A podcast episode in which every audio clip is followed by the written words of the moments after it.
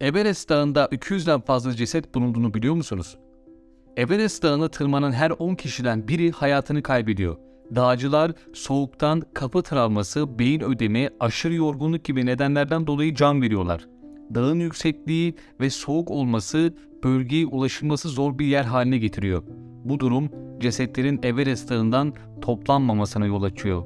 Not olarak her bir ceset aslında onlar için başka bir varış noktası.